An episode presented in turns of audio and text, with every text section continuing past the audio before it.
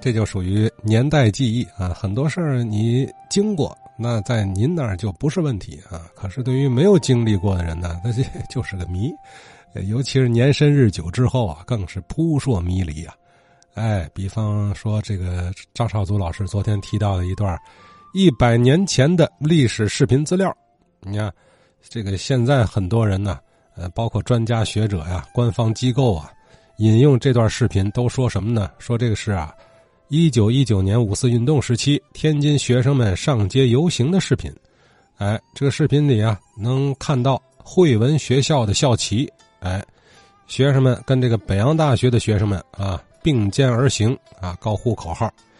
可是啊，这个年代一九一九年呢，他其他的历史资料里显示，这个年代啊，所谓汇文学校还没改名呢，还还叫他最开最开始那名字叫成美学校啊，还没叫惠文呢。那这惠文这二字，这个校旗上写的这个从何而来呢？当年这不是问题啊。可是呢，这事儿他遗留百年就成了谜了。咱听听张少祖老师啊，当时是怎么破解这个谜的。二零一九年呢，是五四运动百年。我们用这个百度检索“一九一九年五四运动影像”，会搜到一段五四运动的纪录片。一开始呢，就是天津汇文中学、北洋大学。打着校旗啊，示威游行的镜头，许多影视片、纪念馆、书刊等，都使用这段纪录片或者是截图照片。天津汇文校史的研究组啊，到天津档案馆、图书馆、中央新闻纪录电影制片厂、周邓纪念馆、天大校史馆、南开中学等单位考察，查阅这个旧的影像。旧的报刊、旧的书籍，访问专家学者，多方考证。我们分析呢，呃，人们在使用这段纪录片呃，有两点误判，一个是地点的误判，这个影像的背景啊，与这个天津东南角街景啊很相似，地点呢不应该是北京，而应该是天津。第二呢。是时间的误判。这个一九一九年的时候，天津呢有北洋大学，却没有汇文中学，只有汇文中学的前身成美中学。有这个一九一八年至一九二二年《意识报》刊载的这个成美中学的招生广告为证，更可以啊用登载在一九一九年《大公报》《意识报》。申报上的成美中学的学生积极投入五四运动的报道来说明，一九二三年一月二十一日《大公报》的报道，成美中学一九二三年一月改为汇文中学。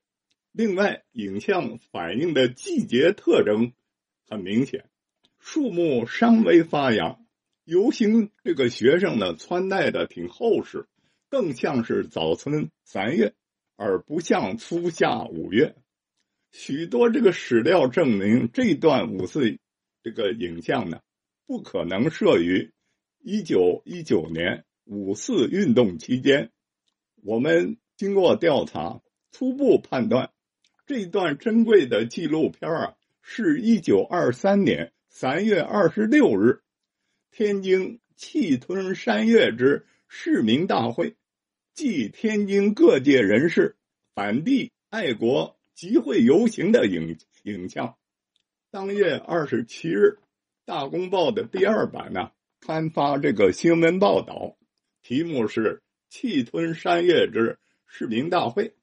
在同一天呢，这个《意识报》呢也有这个市民大会的报道。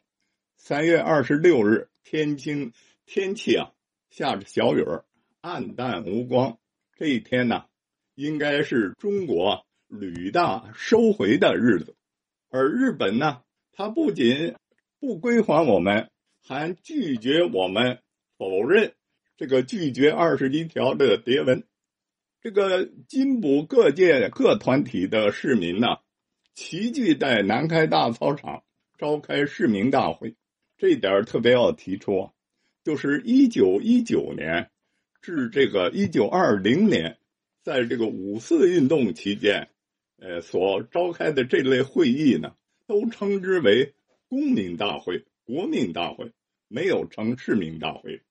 而市民大会呢，是在一九二一年以后才这样称呼的。参加这个大会的学校呢，有这个南开学校、北洋大学、女子师范、官立中学、甲种商业学校、同文书院、高等工业学校、国民生计学校、汇文中学、中西女学。这里特别要提一下呢，就是北洋大学呢。与这个新改校名的汇文中学是同时参加了大会，并且在一起游行。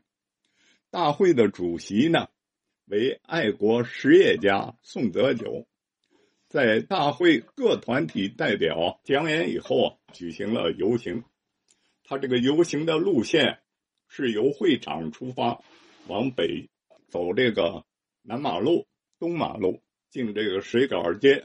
入这个宫南、宫北大街、毛家火巷，走这个郭店街、故意街、竹杆巷，转真市街，由这个新开的小石道马路转北马路、东马路进东门，在这个广东会馆前呢解散的。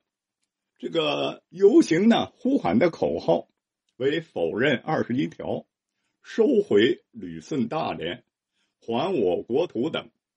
一九二三年呢，三月二十八日，《大公报》说前日召开这个市民大会，适风下雨啊，而到会者呢，呃，仍然讲演游行，当场呢有拍照并摄影片者，文某公司呢拟将影片寄之外国表演，以表示中国之名气。同日的《意识报》呢，在本部新闻。市民大会之见闻录专设了一个小标题，这个小标题呢是“影照开会影片”。这里记载呢，就说援助外交为国民最有价值之运动，更足增国家之光荣，故百代公司特于是日用机在场拍照种种情况。及沿途冒雨游行之景况，以便做成电片，借留纪念，耳资观感。又是日商有中外人士会机拍照者甚多云。从以上的史料得出了这一段珍贵的影像，是一九二三年三月二十六日天津气吞山岳之。市民大会暨天津各界人士反帝爱国集会游行纪录片的这样的一个初步的判断。呃，说白了就是张冠李戴了。哎，这样的事儿，其实，在历史研究中啊，呃，总会出现啊，这也没关系。哎，重要的是，我们就是总要带着怀疑的眼光去看、去听啊就好了。呃，经过我们的思考，啊，独立思考再考证，啊，会纠正很多谬误。